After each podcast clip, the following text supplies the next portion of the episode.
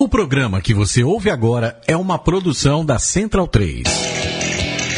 Começa agora na Central três com Matias Pinto, Gabriel Brito e El Pligue de la Gente, o seu podcast sobre futebol, política e cultura sul-americana. Conexão Sudaca.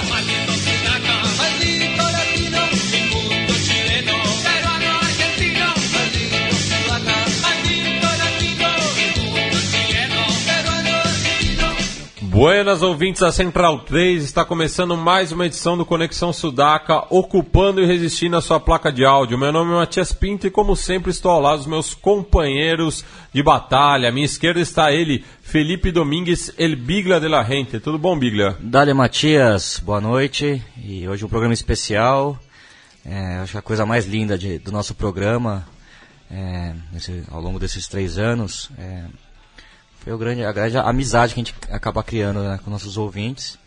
E hoje temos aqui no estúdio, para nossa alegria, a presença do, do Gustavo Vidal, um dos nossos ouvintes mais fiéis, grande figura, segunda vez que, que eu encontro aqui em São Paulo. Então, um dia muito, muito bacana. E depois faremos um, um rolê aqui pelo centro de São Paulo.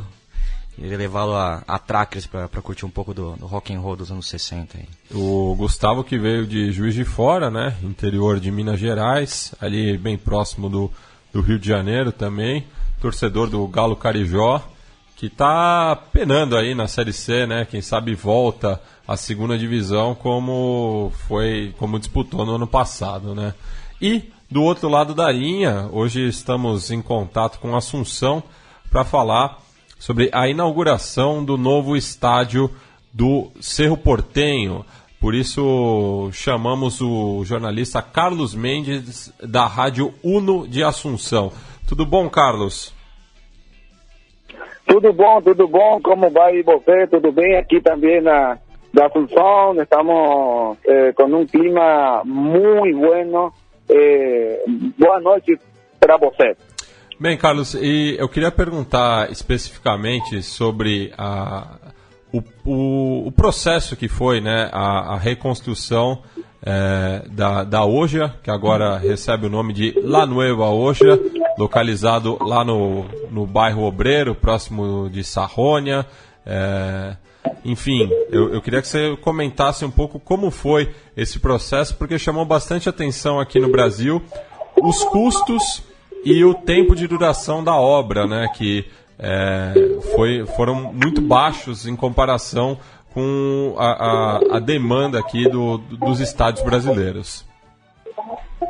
É, com, com, com certeza, com certeza. Essa obra é, começou em julho do ano dois mil e quinze com a palavra inicial do presidente de Cerro Porteño, Juan José Zapac. En su momento solamente iba a ser ponerle una bandeja más al sector, eh, una de los de los extremos, sería gradería norte para nosotros, y ponerle techo al sector más caro que se suele ir el, la gente en La Nueva Olla. Finalmente, el año pasado decidieron ampliar la capacidad, ponerle otra bandeja más encima del sector de plateas, que sería enfrente de donde se suele transmitir eh, los partidos, y otro hacia el sector de graderías novena. Eh, y con eso tiene hoy en día un aforo de quarenta e cinco mil personas. Carlos, boa noite. Quem fala é o Felipe. E o que me chamou muita atenção, né, na construção desse estádio é realmente o, os custos, né? Até mais comparado com, com o escândalo que foi a construção dos estádios aqui no Brasil para o Mundial de dois mil e quatorze. E, e dentro disso eu queria perguntar para você como que o Cerro Porteño conseguiu parcerias, como foi o processo de, pra, de parcerias para a construção desse, desse estádio, né? Onde que o Cerro Porteño conseguiu juntar dinheiro para fazer esse, esse belíssimo estádio para quarenta e cinco mil pessoas? Sí, buenas noches, buenas noches para usted.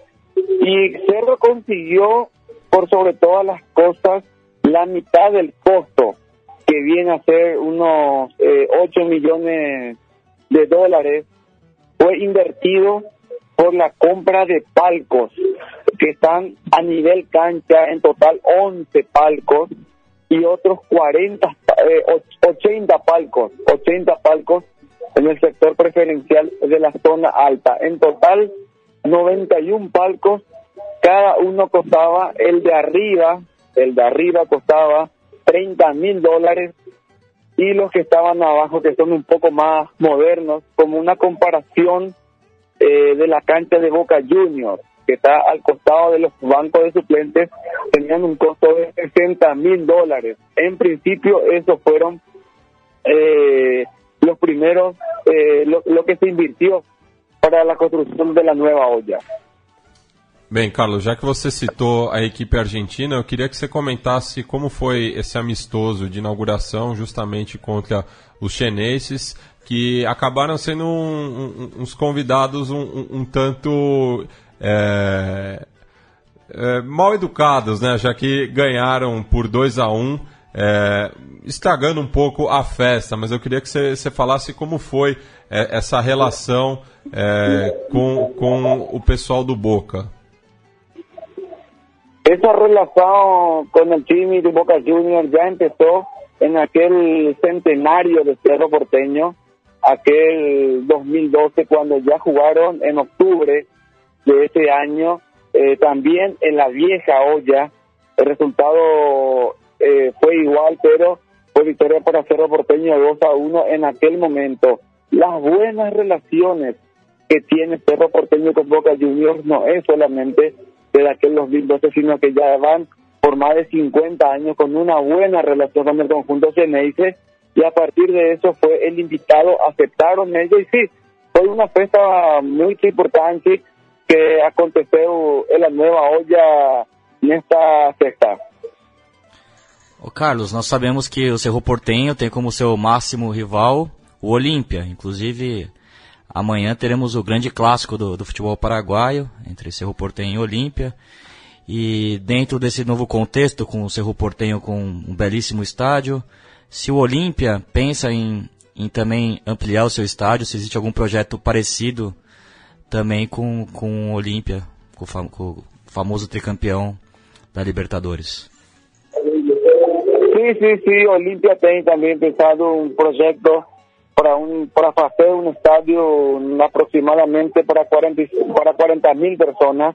Si bien el estadio actual de Olimpia cuenta con una capacidad máxima de quince mil personas, está en el proyecto que Olimpia pueda comprar un terreno municipal y ahí edificar el nuevo estadio, pero por el momento es un simple sueño para el hincha y para la propia comisión directiva, que lastimosamente está pasando por un difícil momento económico en donde eh, día tras día se levanta la, la institución franjeada con una nueva demanda. Pero hoy más o menos el gerente de Olimpia, el ingeniero Pedro Balota, mandó un costo aproximado de cuarenta millones de dólares para que pueda tener el nuevo estadio Olimpia, pero eso eh, a largo plazo, daqui a, a quinze a vinte anos, aproximadamente.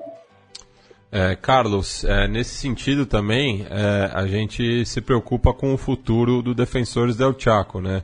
Já que o, com o Cerro Porteño tendo um, uma cancha maior do que o, o estádio público e o Olímpia também é, querendo é, ampliar ou, ou ampliar ou construir o seu novo estádio, o, o, o que poderia acontecer com a, a, a cancha mais famosa do Paraguai é o mesmo que a gente observa aqui em São Paulo com o Pacaembu, já que com a construção tanto da Arena Corinthians quanto da reformulação da, do, da Arena do Palmeiras, é, o estádio municipal é, ainda procura uma maneira de subsistir.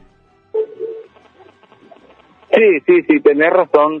Ainda eh, tem eh, un proyecto de la remodelación del Estadio Defensores del Chaco. Si bien tiene un nuevo sector, el Estadio Defensores del Chaco no tiene una remodelación desde el año mil novecientos noventa y cuatro. Justamente se hicieron las últimas, eh, los últimos retoques, porque si ustedes se acuerdan, el viejo Defensores del Chaco tenía una capacidad para cincuenta mil personas, pero esto fue cambiando con las exigencias de la propia FIFA y el proyecto de que sueña eh, todo eh, todo pueblo paraguayo, que el Defensor del Chaco pueda ser remodelado en su totalidad. Y se habla con la empresa que está manejando en este momento, que tiene los derechos de la televisación del fútbol paraguayo en su totalidad, se habla del proyecto de que para el año dos mil diecinueve se podría comenzar eh, o remodelar, por sobre todas las cosas, el Defensor del Chaco y tener una capacidad máxima para cincuenta mil personas, pero por el momento eh, son solo palabras y no hechos, lastimosamente para el para el público paraguayo que eh, quiere irse mucho eh, en el Defensor del Chaco. Carlos, eu queria que você falasse um pouco sobre o novo torneio paraguaio, que já está na sua quinta fecha. É, quais são os times favoritos? E você pudesse nos apresentar o clássico de amanhã, né? Como chegam o Olímpia e Cerro Porteño, que tem, aliás, uma curiosidade, né? Entre seus treinadores estão o, o Éber Hugo Almeida, que foi goleiro do, do Olímpia, e também o colombiano Leonel Álvarez, que, que treina o Cerro Porteño, e ambos estiveram naquela famosa final da Libertadores de oitenta e nove, né? O Leonel Álvarez como volante central e o, o histórico goleiro do Olímpia, como também uma das suas figuras naquele que foi o primeiro título do Atlético Nacional de Medellín. Y con certeza llega, llega mucho mejor Olimpia para mañana, está segundo en la tabla de posiciones del torneo clausura, a dos puntos del sorprendente General Díaz, si se acuerdan, por el famoso equipo que le ganó Atlético Nacional en Medellín en el dos mil catorce, Eh, o que en el dos mil catorce también en esa Copa Sudamericana eh, sus dos defensores protagonizaron una pelea y fueron expulsados. Para dar un ejemplo, el que llega mejor para mañana en el Superclásico es Olimpia. Cerro Porteño, que tiene eh, cuatro puntos, Olimpia tiene once puntos, eh, está a siete puntos eh, el ciclón del, del franjeado eh, y con muchas dudas por sobre todas las cosas en Cerro Porteño por parte del entrenador Leonel Álvarez, que para mañana no va a estar concentrando a cinco jugadores que venían eh, jugando todos los partidos de forma de titular, eh, renova por sobre todas las cosas eh, su plantilla, y por parte de Olimpia con el técnico Éber Hugo Almeida, donde hace dos semanas atrás estaba en la cuerda floja para poder salir, sin embargo, dos victorias al hilo Eh, del conjunto franjeado lo pone de vuelta ahí al al tope de la clasificación. Y mañana para el Superclásico, que va a estar empezando a las quince horas de nuestro país, dieciséis horas eh, de Brasilia, va a estar justamente eh, enfrentándose en el Defensor del Chaco con un alto favoritismo para el conjunto franjeado. Quizás también, como se habla tanto aquí en nuestro país, ahí en Brasil y en todas partes del mundo, los clásicos son distintos, pero eh, por lo menos en principio, como llega uno y el otro, llega como favorito Olimpia para mañana. É, Carlos, é, eu, é, o, o mando de campo é do Cerro Porteño, e, e daí eu lanço a pergunta também em relação a quando está é, tá previsto um clássico é, na Nueva Olla, se isso já está sendo discutido com os organismos de segurança, é, tanto do Paraguai quanto de Assunção. Sim, organismos de segurança não aprovaram justamente para que o Superclásico se pueda jogar mañana, eh, uma semana depois da de inauguração da Nueva Olla. Todavía faltan os últimos retoques, como a colocação de luzes, colocação de câmaras de seguridade, tem um pouco para fazer um, um exemplo, não tem eh, algumas que outras coisas, pero assim como eh, viene la mano, el año que viene, quando Cerro Porteño le toque jugar local, me parece que en el dos mil dieciocho se viene, e aparte también el reglamento interno de competición de la A P F había puesto Eh, luego del dos mil doce, que fue la última vez que se jugó en cancha de Olimpia, eh, con empate cero a cero en la primera fecha del torneo clausura de aquel año, y a partir de ahí la reglamentación fue jugar o en el Defensores del Chaco o en el Estadio Antonio O'Donnell Sarubi de Ciudad del Este, con una capacidad máxima también de veinticinco mil personas por arriba, pero eh, por el momento, este año, Cerro Porteño, esta semana mejor dicho, hizo un intento para poder jugar en el en la Nueva Olla, pero eh, será para el año que viene recién el primer partido del Superclásico, luego del año dos mil, que Cerro Porteño ganó a su clásico rival, a Olímpia dois a zero, que foi a última vez que se jogou em La Olla. Bom, já que o Matias tocou no assunto arquibancada, é, eu queria que você fizesse um panorama de como se vive o futebol aí no Paraguai, porque aqui no Brasil e também na Argentina é, tivemos um processo ao longo dessa década de elitização dos estádios, né? Ingressos muito caros e algumas determinações como clássicos com torcidas únicas. Dentro disso, eu queria perguntar como é no Paraguai. Por exemplo, o clássico de amanhã, teremos torcidas divididas, cinquenta por cento do Cerro, cinquenta por cento do, do Olímpia. E se você pudesse dizer quanto custa um preço médio de uma popular de um jogo do, do torneio paraguaio. E se você pudesse também falar a média de públicos geral do, do futebol paraguaio no âmbito local. Com relação ao, ao clássico de amanhã, tem una división de cincuenta por ciento para cada time, para cada torcida, cincuenta por ciento para Cerro, cincuenta por ciento para Olimpia. Haciendo el cambio en reales, por ejemplo, tiene aproximadamente el costo de uno eh, de la popular, eh, donde van la mayoría de la gente aquí en nuestro país, tiene un costo aproximado de cuarenta reales, la entrada más eh, más barata. eh, eh, la la media de gente que se lleva lastimosamente no es mucha. Eh, aquí son tres clubes que llevan mucha gente. Cerro Porteño, que lideró en el torneo Apertura eh, tanto las recaudaciones como las máximas asistencias, con una media bajísima realmente de siete mil personas por partido, y ahora está liderando por el momento Olimpia con un promedio de cuatro mil personas por partido, y lo sigue el Sportivo Luqueño con una media de tres mil personas por partido. Pero eh, las entradas eh, serían un costo de cuarenta reales lo más bajo, y entre ochenta y cien reales lo más caro que se puede cobrar aquí en nuestro país. É, Carlos, eu queria que você comentasse também o envolvimento da, da enteada do Ciclone durante a construção. Inclusive uh, alguns membros da, da Barra Brava uh, trabalharam na obra, né? Uh, foram contratados uh, e uh, eu, eu li uma reportagem que inclusive eles tiveram uma produção maior do que os seus colegas não torcedores. E também viralizou ano passado, né, um, um, um vídeo que uh, enquanto o Cerro jogava, a obra continuava. É, quando sai um gol, todo mundo comemora. Então eu, eu queria que você comentasse essa passagem também. Sim, sim, sim, sim, sim. É assim mesmo. Em total foram cem barras bravas, cem barras bravas de Cerro Porteño que estuvieron desde el año pasado, desde eh, febrero del año pasado, ayudando a la construcción a poder terminar eh, la Nueva Olla. En principio empezaron entre treinta obreros, luego fueron sumándose a medida de que la capacidad iba aumentando hasta llegar a cien obreros.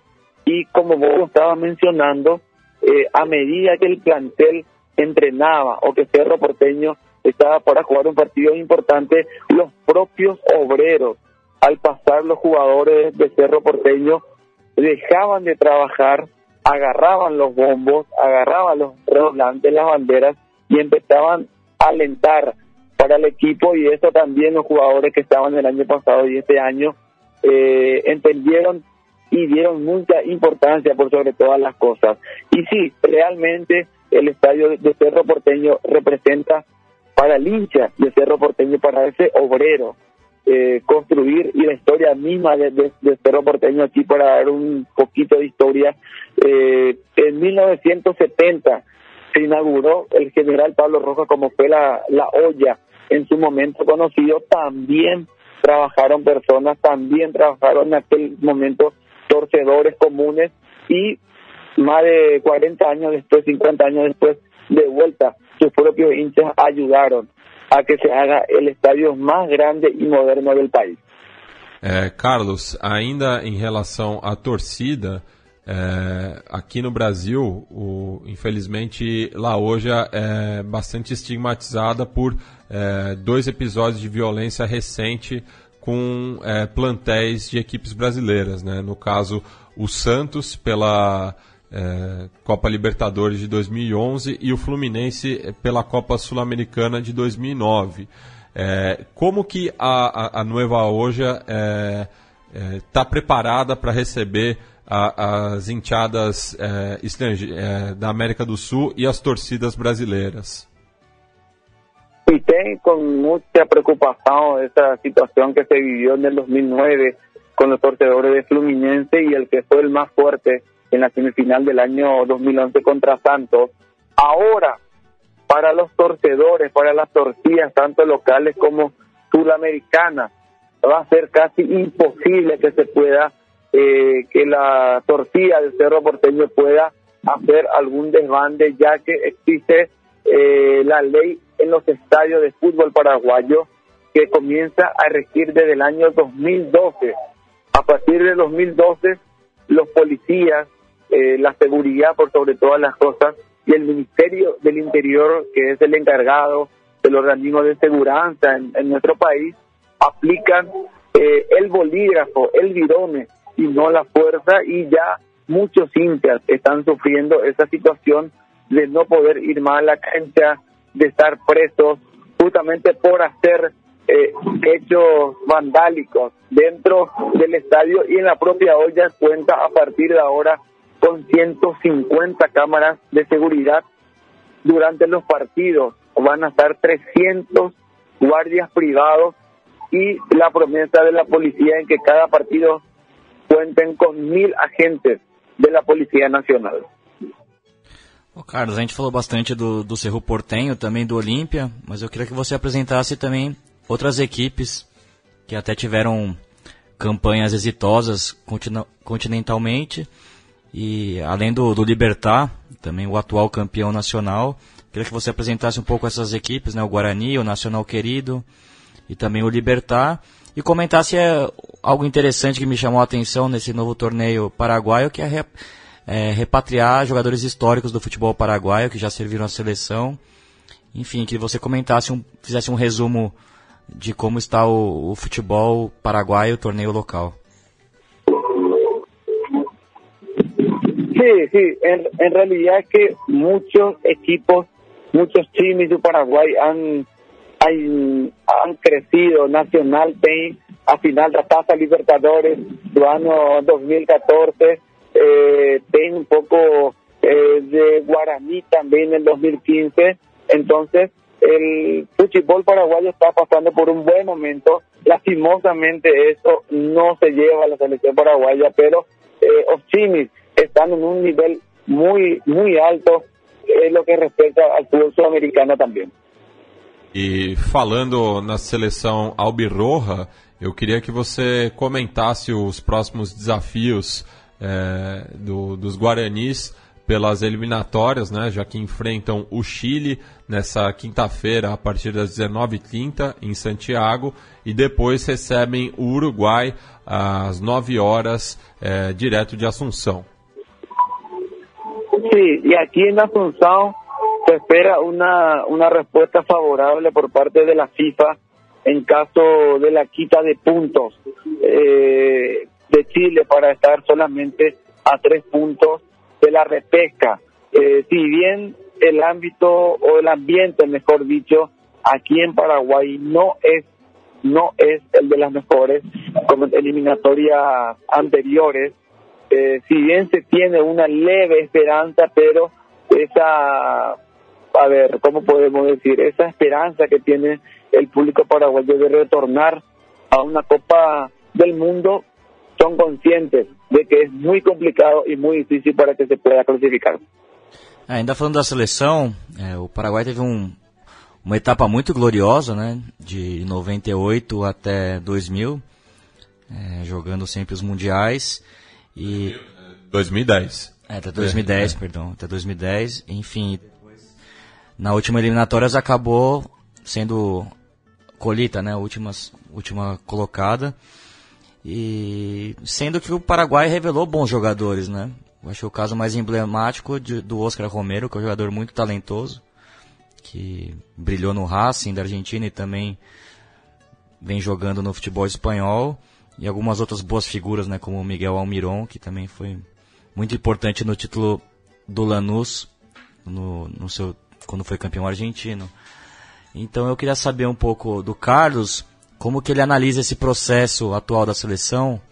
É, o Paraguai vem trabalhando bem nas suas categorias inferiores, ou tem cometido erros de escolhas de treinadores, né? Já que o Paraguai sempre vem repetindo os, o próprio Chique Arce já teve uma passagem pouco exitosa como no comando da seleção, né? No último ciclo, agora acabou assumindo, mas um, um processo também bastante irregular, né? Queria que, que ele fizesse uma análise do que foi o futebol paraguaio, né, no âmbito da sua seleção nessa, nessa última década. Sí, en realidad que las divisiones inferiores en cuanto a la selección paraguaya eh, también viene careciendo eh, de valores o de éxitos importantes. Recordemos que en la eliminatoria para la sub veinte que se produjo a comienzo de año, Paraguay no clasificó, sin embargo fue todo lo contrario con el técnico Gustavo Morini con la sub diecisiete, en el cual sí Paraguay clasificó al Mundial que se va a estar realizando en Irán dentro de poco. Paraguay tiene una muy buena respuesta en ese caso, y sí, realmente Paraguay viene con muchos buenos jugadores, ya lo mencionaste, a los Romero, Almirón, a Gustavo Gómez, que también está en Europa, pero eh, con una opinión muy personal, yo creo que estos jugadores que están surgiendo en este momento van a estar en muy buenas condiciones y a plenitud para la siguiente eliminatoria. Si bien Paraguay en la primera fase con o la, en la primera parte con Ramón Díaz estuvo en un alto nivel, ganándole o empatando eh, con Argentina acá, ganando en Ecuador y sobre la hora también el empate contra Brasil mismo, en el cual estábamos ganando dos a cero en una ráfaga. Eh, la Canariña hizo lo que quiso con Paraguay, pero eh, me parece que hay un antes y un después de Ramón Díaz aqui e depois. É, e Carlos, eu queria que você comentasse sobre o caso do Ángel Romero, né, o irmão gêmeo do Oscar, é, que atualmente é um dos protagonistas do Campeonato Brasileiro, tem feito uma excelente campanha pelo Corinthians, líder com dez pontos de vantagem no campeonato. É. E o Balbuena também. O Balbuena também, zagueiro. Centrais, né? é, eu, é, era esperado esse desempenho acima da média é, desses dois destaques do, do futebol paraguaio aqui no Brasileirão. É, lembrando que fazia muito tempo, né, desde a da década de noventa, que jogadores do, do país vizinho é, não se destacavam dessa maneira, como foi Arce, Gamarra, Stewart, Enciso, enfim. E tem uma situação muito importante com Ángel Romero, que já deslumbrava, que já brilhava em Cerro Porteño, e uno tinha mais esperanças. O la probabilidad es alta de que Ángel pueda surgir como lo está haciendo. Lo de Fabián Balbuena y tener esa comparación que podemos ver en las redes sociales con un Carlos Gamarra, quiere decir que Fabián Balbuena se está asentando, eh, se está poniendo a punto, está en un máximo nivel, y realmente si dentro de un año atrás o hace un año atrás ustedes me preguntaban quiénes pueden surgir entre Romero y Balbuena, uno indudablemente iba a pasar eh, la factura para que sea Ángel Romero y no Fabián Balbuena. Sin embargo, hoy en día el comandante, como lo están diciendo ahí en Corinthians, es una figura preponderante para Ochimao. E também cabe destacar, né, o próprio Gatito Fernández, é, goleiro do Botafogo, que está fazendo uma excelente campanha em dois mil e dezessete, E o Lucas Barrios, né, que é, é, é naturalizado, paraguaio, é, não, não foi criado no, no, no futebol local, é, fez a, a, as inferiores na Argentina, é, despontou no Chile, mas é, é um jogador da, da seleção paraguaia. Por fim, é, Carlos, encerrando esse papo, eu queria só que você comentasse é, se pegou mal a, a confusão do, do presidente Michel Temer em confundir O, o Paraguai com Portugal durante o seu discurso é, recebendo o presidente Horacio Cartes em Brasília. Y tiene una, una situación muy importante, una confusión también de lo que se vivió aquí, lo que fue el encuentro hace poquito entre Temer y Horacio Cartes, donde también, quiera sea o no, el pueblo paraguayo está en un cincuenta y cincuenta con Horacio Cartes, ya que su gestión eh, dentro de la presidencia del Club Libertad fue muy exitosa eh, y bueno, se está llevando también a cabo eso lo que es. Y con respecto a lo que estaba mencionando con Gatito Fernández, realmente eh, Gatito Fernández estuvo ya, o ya está mejor dicho, hace un par de años en Brasil y encontró justamente en Botafogo tu lugar, y se acordarán los penales atajados aquí en el Defensores en el Defensores del Chaco ante Olímpia, ante eh, su tradicional rival, porque él es muy cerrista, muy hincha del Cerro Porteño, y bueno, eh, me parece que también Gatito Fernández, y muchos piden por él para que en este combo de eliminatorias sea el arquero titular de la selección paraguaya de fútbol. Bem, Carlos, a gente agradece muito o seu tempo e disponibilidade. É, estamos agora é, de portas abertas, caso você queira voltar. Também quero agradecer tanto o Jorge Ramos quanto o Rubem Dario Orué, que não puderam participar do programa, pois estão trabalhando no momento, estão cobrindo a rodada do Campeonato Paraguaio, mas que acabaram me passando o seu contato e, e, e assim a gente pôde ter essa conversa bastante proveitosa. Deixo o espaço para você tecer alguma consideração final e, é, em nome do, da nossa equipe, agradeço mais uma vez.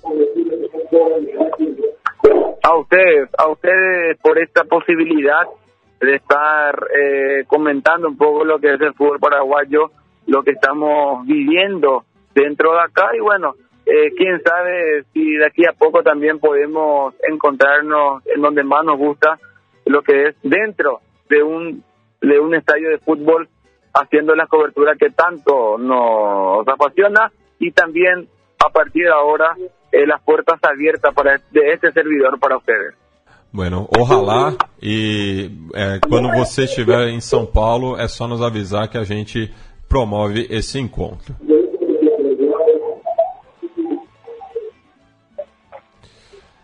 Bem, é, seguimos no Paraguai, né? Então vou chamar a vinheta do nosso quadro é, da memória, o Recuerdos de Ipacaraí. Recuerdos de Ipacaraí.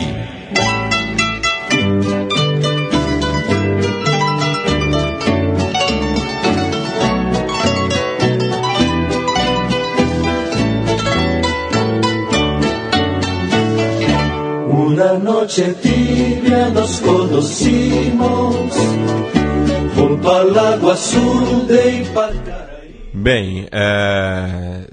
tem Superclássico amanhã em Assunção, né? Como já falamos, Cerro Porteño e Olímpia voltam a se enfrentar no Defensores del Chaco, mas também temos Superclássico no Chile, né, Bigla? No, no domingo, é, ao meio-dia, no Estádio Porque Monumental. Esse horário também. Esse horário já é tradicional no Chile. É, já virou é, é uma medida de contenção da violência, né? Acho que com o jogo sendo mais cedo, o pessoal não, não vai estar calibrado, enfim. É... Mas é, já virou tradicional, né, nos, os, nos clássicos chilenos, não só o Superclássico, mas também o, o clássico universitário. É, e é, temos uma situação, né, na qual a Universidade de Chile visitará o Colo-Colo no Estádio Monumental David Arellano, no qual não ganha desde dois mil e um, né, quando é, tinha naquela equipe o Arilson, E o Rivarola, né, que é, se consagrou justamente nessa, nessa vitória. É, e, um, e uma prévia que está pegando fogo no Chile, é, a Garra Blanca, né, os, os barras do Colo-Colo, Colo-Colo é, tiveram atos de violência no C T do, do, da Laú, e tanto que os carabineiros ameaçaram suspender o clássico, né, tá bastante pesado o clima, e inclusive até jogadores...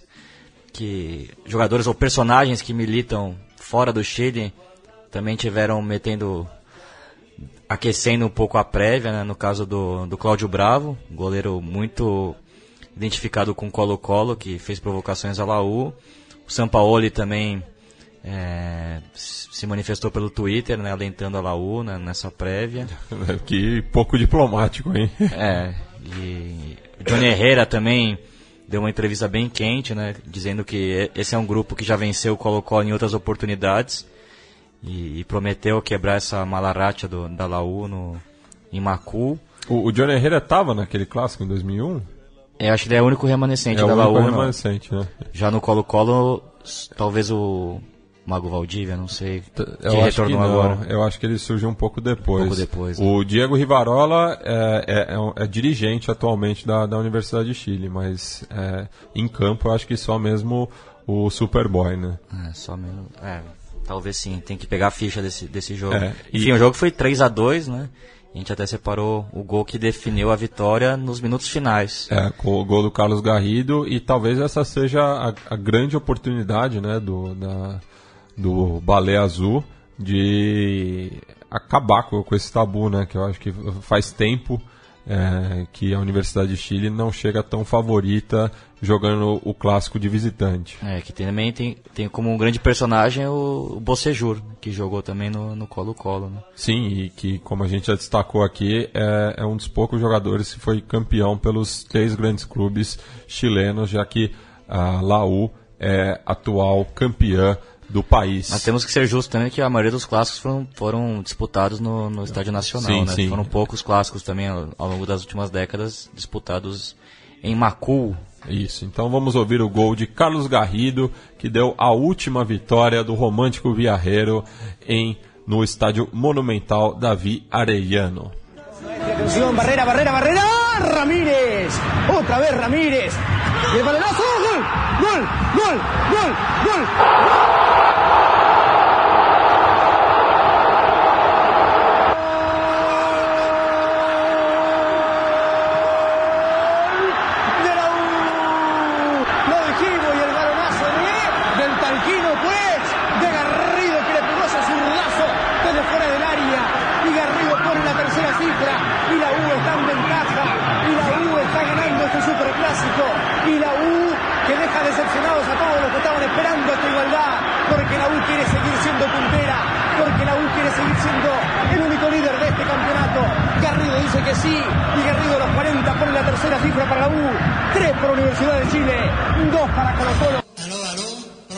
Bem, voltamos agora falando da Superliga Argentina, que começou é, nessa sexta-feira é, com a vitória do Vélez por três a zero é, na condição de visitante contra o Tigre em Vitória. É, um bom arranque, né, do Fortineiro, já que é uma das equipes que começa o campeonato olhando mais para a parte de baixo do que para a parte de cima, já que é o vigésimo primeiro na tabela do promédio. É, teremos quatro rebaixados, né, nessa temporada, são vinte e oito Isso. equipes e teremos quatro rebaixados.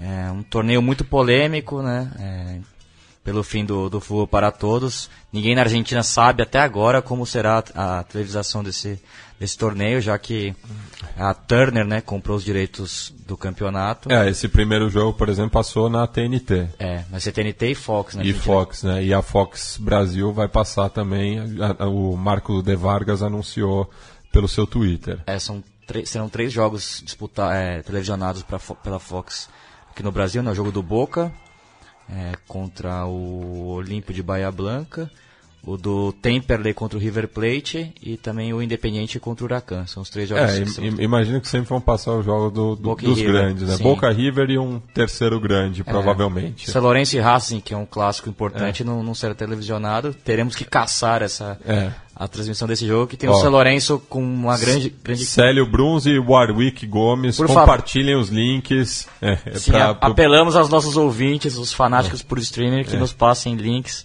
E nesse momento agora acaba de sair o segundo gol do Banfield, é, que vence o Belgrano no Florencio Sola por dois a zero. Quem abriu foi o Bettini e o Civatanic fez agora de pênalti dois minutos depois.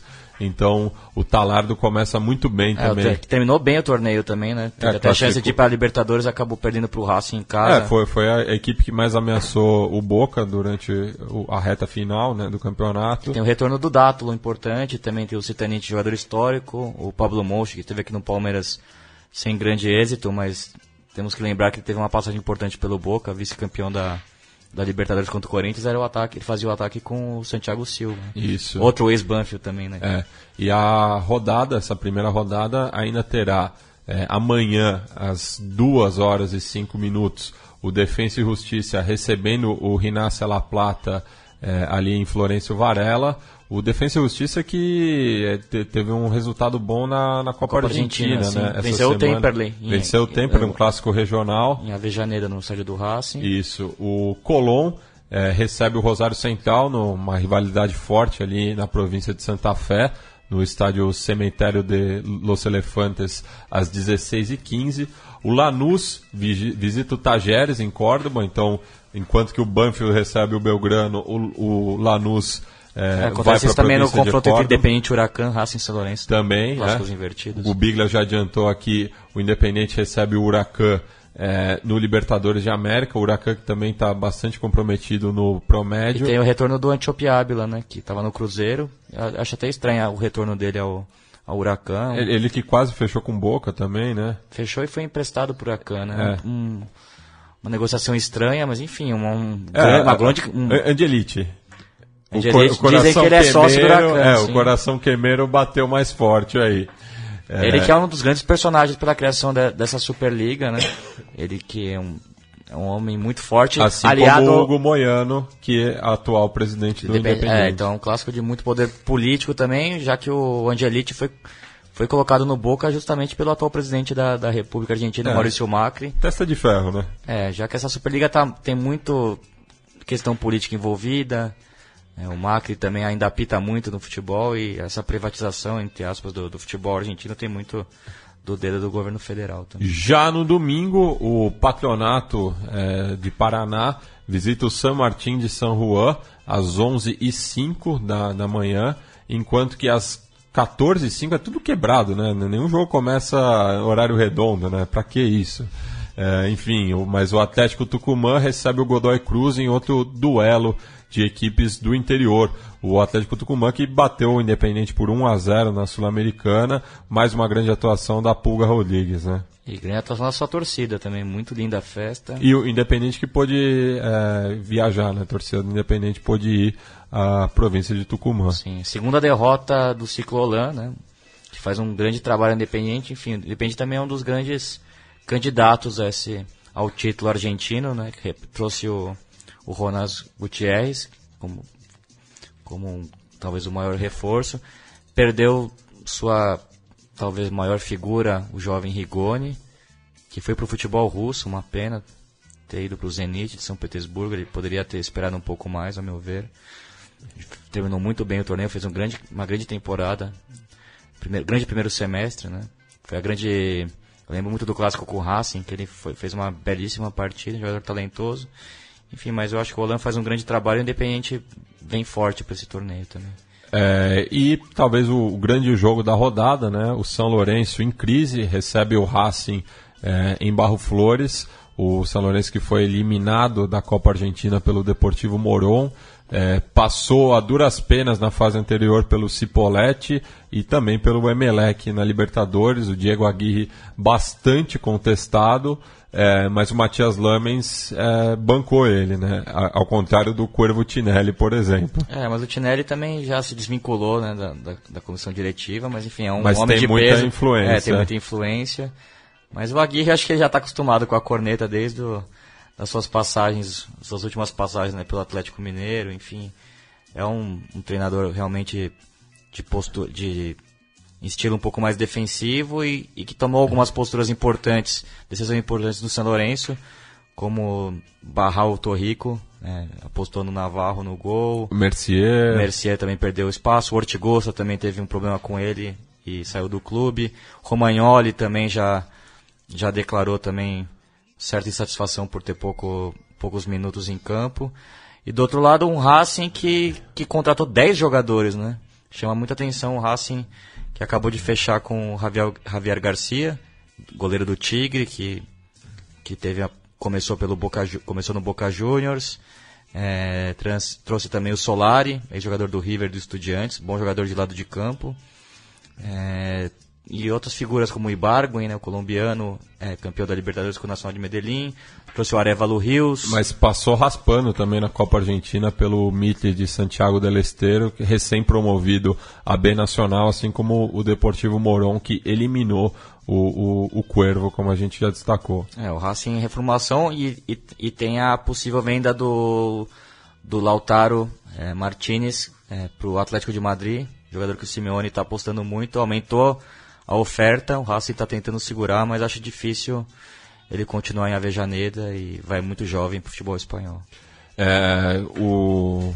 Daí os dois grandes é, fecham a rodada no domingo, né? O Boca Juniors recebe o Olimpo na Bombonera às dezoito e cinco, enquanto que o River Plate visita o Temperley às oito e cinco. Já na segunda-feira, o Nils recebe o Union no estádio Marcelo Bielsa, é, também a rivalidade santafesina aí, e o Arsenal visita o Estudiantes em La Plata, fechando é, a, a participação das equipes que permaneceram na elite do futebol argentino, né? Já que Argentinos Júniors e Chacarita é, se enfrentam é, mais adiante, né? o, o, o jogo entre os promovidos foi postergado justamente para dar um tempo a mais na pré-temporada, e essa primeira rodada também É, vai ser interrompida pela data FIFA semana que vem, e esse é o assunto do nosso próximo quadro.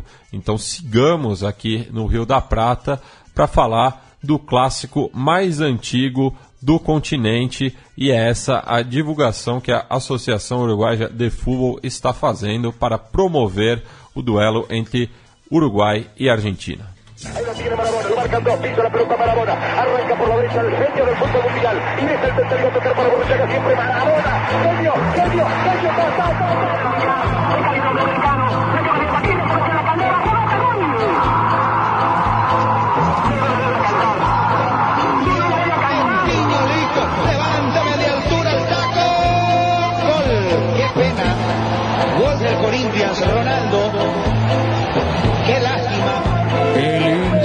el fútbol, pibe. Qué lindo que es el fútbol, pibe. Bueno, Uruguai e Argentina se enfrentam às oito horas da próxima quinta-feira no Estádio Centenário. É um jogo que está sendo marcado é, por muita expectativa por parte da, da Celeste, já que nessa semana o Luis Suárez é, voltou a treinar no Barcelona. Então existe a chance dele viajar é, para a América do Sul para disputar esse clássico é, que, como, como a gente já frisou, está sendo promovido como o mais antigo é, da América do Sul, né? Já que argentinos e uruguaios, até por uma questão logística, é, se enfrentaram já no começo do século passado. Então a gente vai ouvir aí o spot da Associação Uruguaia de Futebol é, promovendo essa rivalidade. Qué difícil explicarles lo que significan algunos partidos especiales. Esos partidos con tanta historia, cuando dos camisetas gloriosas se cruzan una vez más. De un lado y del otro juegan los mejores. Una gran fiesta. Nadie se quiere quedar afuera. En cada pelota se deja todo, y cada detalle puede ser decisivo. Son partidos donde surge el talento, y siempre hay lugar para lo inesperado.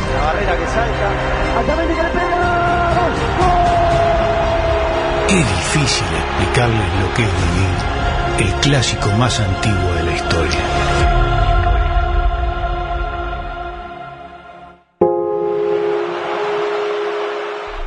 Biglia, tem algum argentino e Uruguai que ficou marcado para você?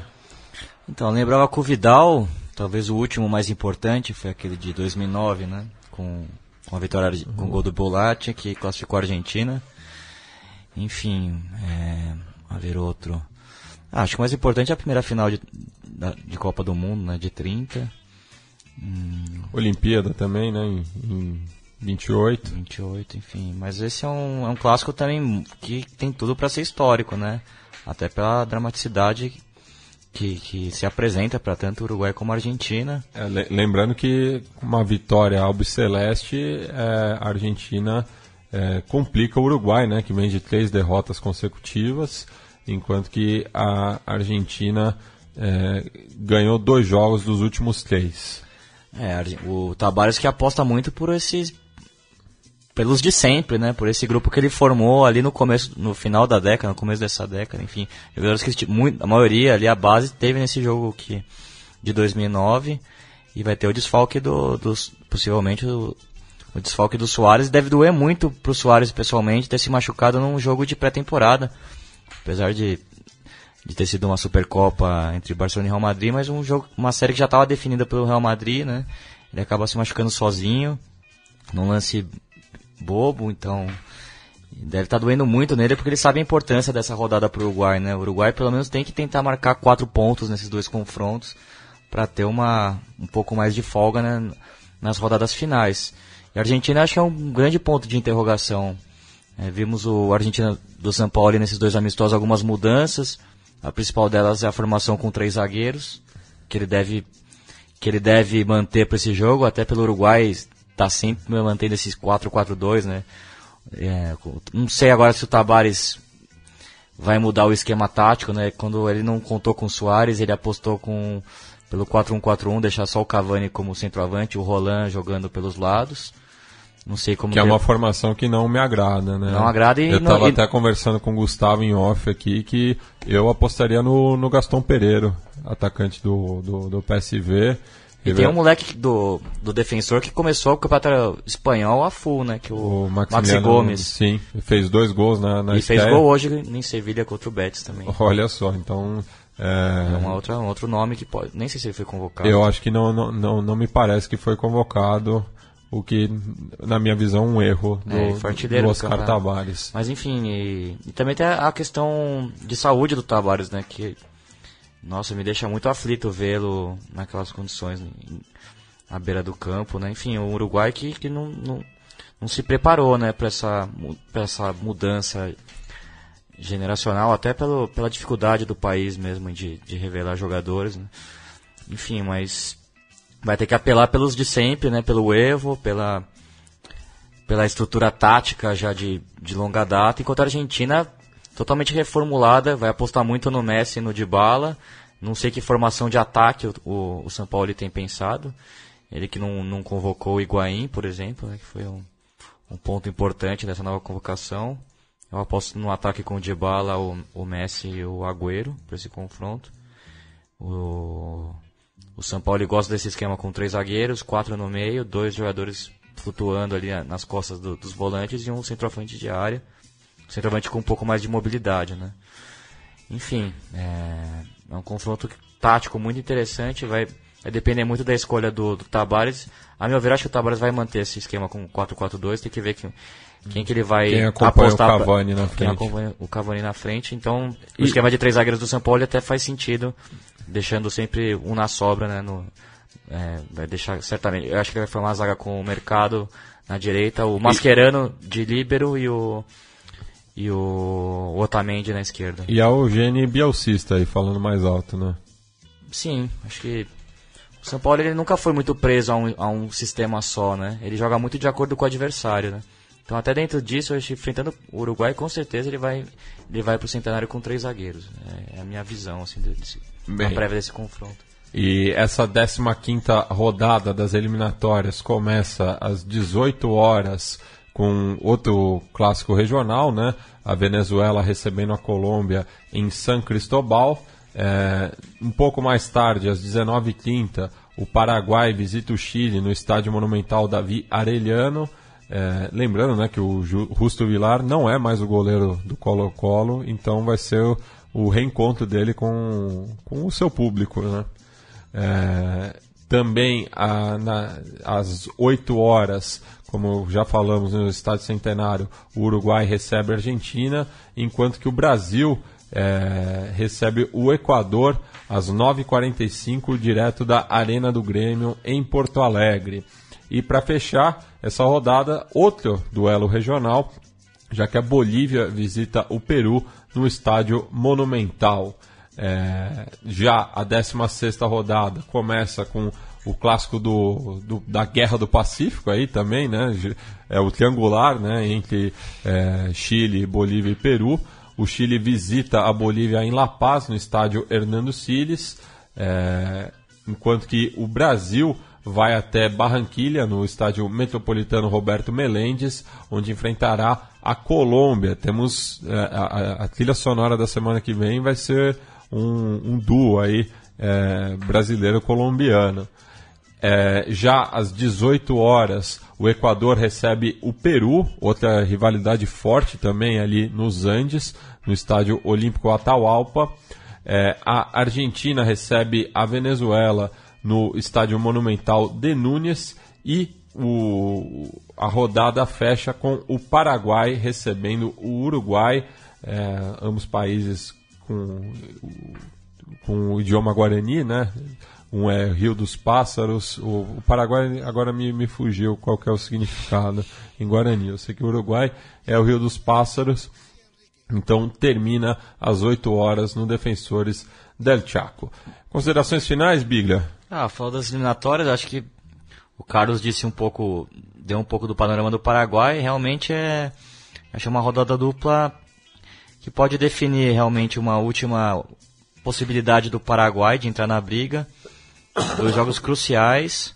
Como é, ele ressaltou, né, tem ainda a decisão se o Chile é, vai ganhar os pontos, né, daquele jogo com a, a Bolívia. É, e o Chile reclamou muito da pressão política da Argentina, que, que vem pressionando muito a Conmebol.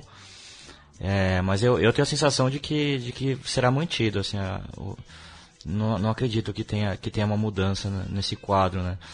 E, enfim, é uma rodada que é muito importante. Esse Chile e Paraguai é importantíssimo, né? O Paraguai até seria, não seria de todo, de todo mal um, arrancar um empate com o Chile, desde que vença em casa o Uruguai, né? Marcando quatro pontos nessa rodada dupla, acho que o Paraguai volta à briga. O, o Peru também tem uma, uma rodada favorável, a meu ver, vencendo a Bolívia em casa, e o Equador em baixa, mesmo jogando lá na, na altitude, o Peru também pode conseguir um bom resultado e voltar a, quem sabe, sonhar com uma repescagem, né? Falamos bastante do Argentina e Uruguai, que é uma decisão, e eu acho que a Colômbia também tem uma, uma rodada bem perigosa, né? Tem um jogo com a Venezuela já, já eliminada, que ela tem que vencer, e depois pega o Brasil, que está embalado, por mais que seja lá em Barranquilla, com toda a sua umidade, com tudo. Não, isso. E, e lembrando que atualmente existe uma crise diplomática entre Colômbia e Venezuela, então, é, mesmo com a Vinotinto já eliminada, os colombianos não vão encontrar uma, uma, uma atmosfera amistosa, é, lá em San Cristóbal, no estádio de Tátira. É, pois é, e nunca é fácil ganhar na Venezuela lá, né, nos últimos anos, enfim, e a Colômbia pega o Brasil aqui e, e pega lá na, em Barranquilla, e não, nada garante que, que a Colômbia vá marcar seis pontos nesses, nessas duas rodadas finais, né? E o Chile também com ponto de interrogação, é, fez um, faz um, a meu ver, um ciclo bem, bem irregular, né, com o Pizzi. Também carece de renovação, uma seleção que depende muito ainda do Alexis Sanches, do Vidal, não, não definiu quem será o centroavante, o Pizzi vem tentando mudar de formação, mas enfim, um time que também marca poucos gols, é um time que foi perdendo fôlego e pode também correr riscos aí de ficar fora da, da, das eliminatórias. O Chile que no, nos últimos anos, na minha visão, é... nessa década foi a seleção mais forte aqui da América do Sul. é, rubricada pelos dois títulos na Copa América e por boas campanhas na, nos últimos mundiais também. Bem, e a gente vai encerrar o programa de hoje com uma novidade lá da província de Córdoba. A banda Los Caligares lançou uma música, na, uma música nova na semana passada, então encerramos aí com o ska cordobês é, dos Caligares com o tema Los Frijoles. Que me encantam. Hasta!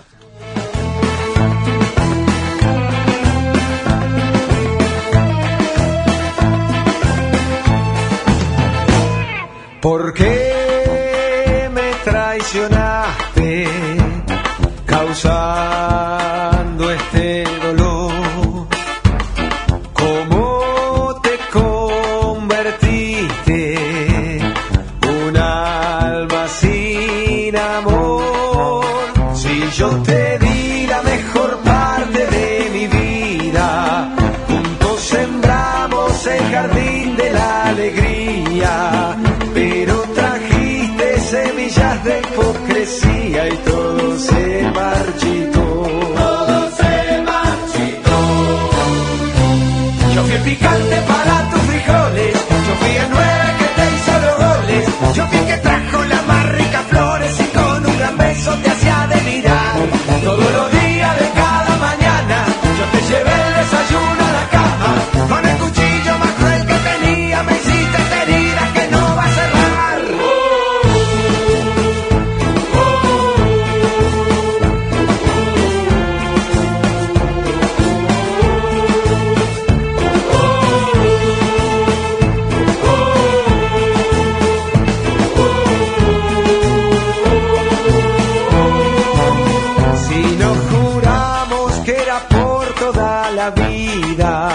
El paraíso del amor y la poesía.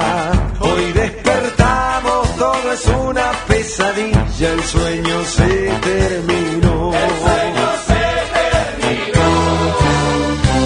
Yo fui el picante para tus frijoles. Yo fui el nueve que te hizo los goles. Yo fui el que trajo las más ricas flores y con un gran beso te hacía delirar. Solo los días de cada mañana yo te llevé el desayuno a la cama. Con el cuchillo más cruel que tenía me hiciste esta herida que no va a cerrar.